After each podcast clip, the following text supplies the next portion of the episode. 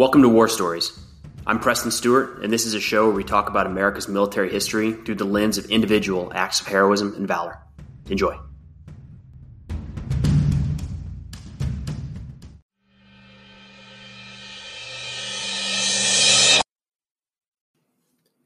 All right, today we've got Technical Sergeant John Meagher and his story about how he was awarded or the actions for which he was awarded the Medal of Honor during the Battle of Okinawa. So this would be taking place during uh, World War II in the Pacific Theater. A little later in the war, the Battle of Okinawa was one of the last major um, campaigns of the war as we were getting pretty close to the Japanese homelands.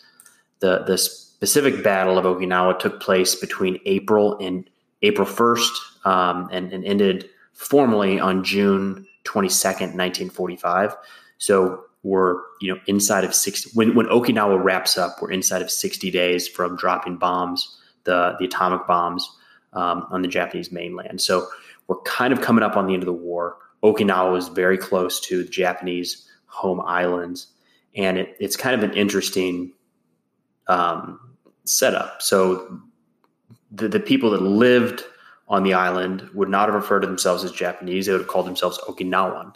And I believe um, that they spoke a separate language as well. So they didn't they didn't speak Japanese. But to the American soldiers, uh, sailors, Marines on the island, they would have looked identical to Japanese soldiers. We just, um, or at least very, very close. So the Okinawans were in a tough spot where they weren't the Japanese did not consider them um, prime stock, if you will. This wasn't. Um, this was closer to a protectorate, maybe than than homeland. So the Okinawans, it's not like they got preferential treatment. I mean, they weren't. Um, yeah, I'll say that they they weren't necessarily given preferential treatment. Um, and there's a handful of, of instances where you can look at, and they, they may have actually been um, treated really poorly. So somewhere in between there, I, I say that as they weren't um, they weren't pro Japan um, for the most part, but they also had this this invading army coming from around the world, landing on their shore, blowing up their houses, destroying their fields. Who the heck do you root for if you're an Okinawan? So, uh, as we've seen throughout history in any conflict, there's always somebody, some place stuck in the middle and um, during this, specifically during this period of time, April to June 1945, the Okinawans were in a really tough spot. So the battle, like I said, wrapping up on June 22nd, 1945, Technical Sergeant John Meagher is serving with 2nd Battalion uh, or Echo Company, 2nd Battalion, 305th Infantry Regiment. That's part of the 77th Infantry Division. He's in the Army. A lot of the battles in the Pacific were a lot of times we think of the Marine Corps, and rightfully so. In the but there was a, there was a mix, especially by the time we got to um, the later stages of the war. There were a lot of Army soldiers, Army soldiers and units involved as well. So in Okinawa, it's about an even split between Marine divisions and Army divisions, Army infantry divisions. And, and Technical Sergeant Meagher is serving again with the 77th infantry division. They're in what I would call, um, you know, kind of wrapping things up on the 19th of June. Um, there, there's definitely still hardcore fighting going on, but there, you know, the end is in sight, is what I'll say. So, Tech Sergeant Meagher is on a tank, and there's an interesting way these are used um, throughout history. So, on the one hand, a tank is incredibly formidable and, and, and um, a challenge for a lone infantryman to do anything against. But it's also incredibly vulnerable because the field of view for the people in the tank is really limited. So if you're buttoned up and you got the the top down and and you're just looking through the little um, sights that have changed throughout history, but at times we're just you know a, a one inch by five inch slit in the armor that you're looking through, you can't see everything.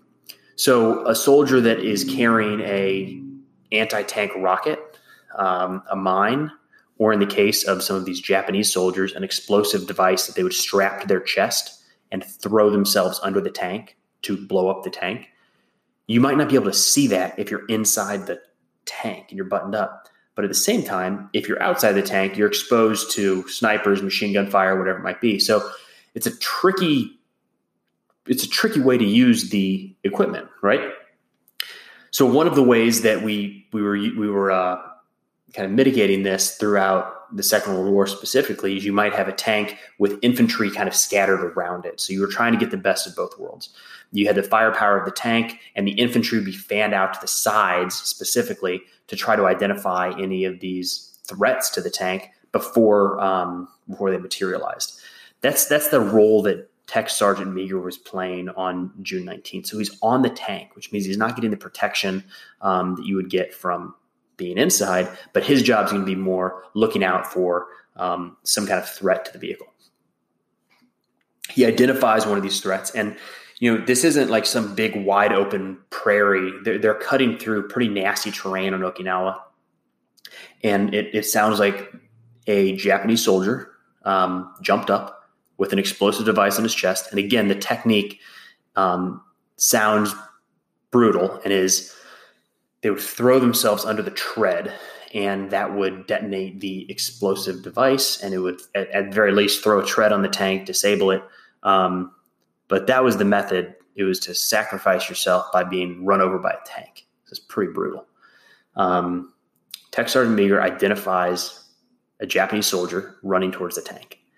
It's i mean split second. We're talking a matter of seconds here. He tries to get the gunner to uh, shift shift the, the, the machine gun over. Not happening fast enough. So Meagher jumps off the tank with his bayonet on his rifle and bayonets the would be uh, suicide bomber, breaks his rifle, and gets knocked unconscious in the process. So the image I have in my mind is that he is, you know, almost like a Superman dive off the tank, leading with his bayonet. I, I can't think of how else you do this and somehow snap your rifle in half and get knocked unconscious. I mean, it, it doesn't sound like he stepped down calmly and um, and you know one thrust of the bayonet. It sounds like he dove bayonet first into this guy. Anyways, um, so you know we could stop there, and that's a heck of an action. Um, but doesn't stop there. So Sergeant Meagher comes to, kind of uh, regains consciousness, if you will, and picks up a machine gun. So it doesn't his his history when you read about this it does it just refers to machine gun so what i'm going to go with is the assumption that they're not going to call an automatic rifle um, browning automatic rifle a machine gun. They're not going to he's certainly not picking up a 50 caliber machine gun. He's probably picking up the 30 caliber um, machine gun. He picks it up off the tank. And what he does is he picks up this machine gun and charges forward and he's moving right into enemy fire. So much so that uh, his clothing has, when he's done with all of this, there's bullet holes through his clothes. He remains uninjured somehow, miraculously, but there's bullets through his clothing. He's firing this 30 caliber machine gun from the hip. It's a 30 pound weapon plus ammunition. That weight's going to be important here. So remember that 30 pounds for this machine gun. Charges up the hill, goes straight into the first pillbox bunker, Japanese emplacement, kills all six inside with a machine gun firing from the hip. I mean, it's oof. That's crazy. Um, I mean, that's like that's out of a movie, and to continue to overuse this term, that's something you see in a movie, and you say, "Well, that wouldn't happen." Um, well, it did. He cleared that bunker himself with that machine gun. But then he goes on to the second bunker. And as he's just coming up on the entrance, he runs out of ammunition. So, Technical Sergeant John Meagher flips that machine gun around, grabs it by the barrel, and starts swinging this 30 pound machine gun to kill the Japanese defenders inside.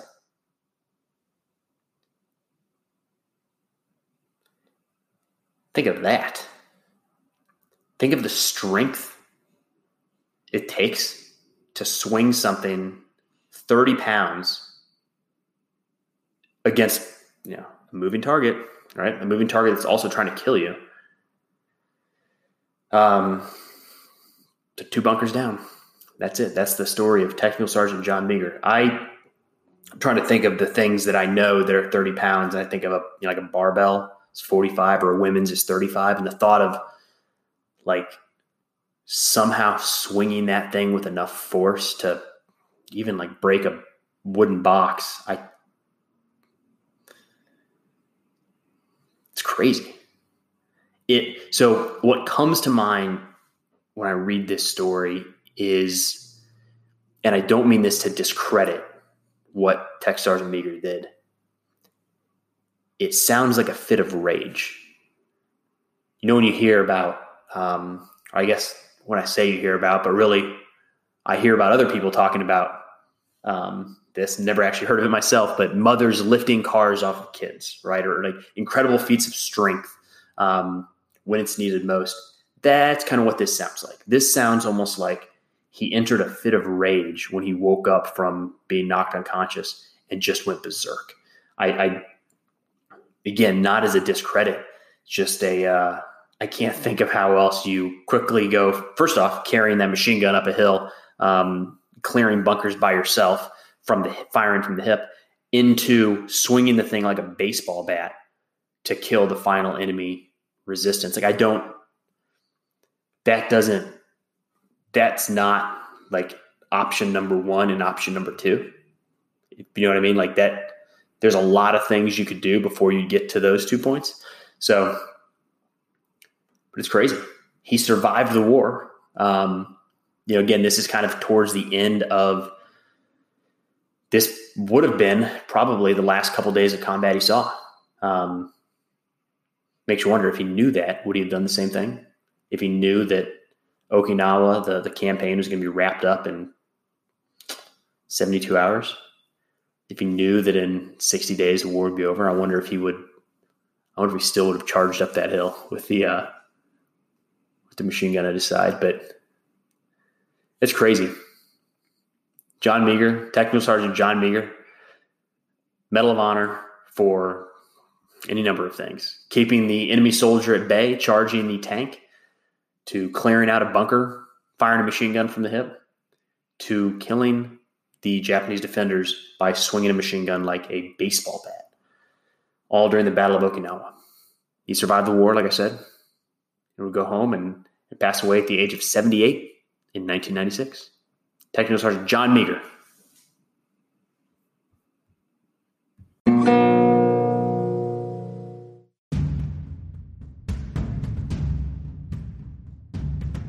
Hey, thanks for listening to War Stories.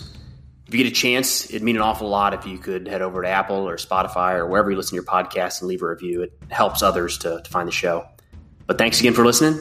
We'll see you next time.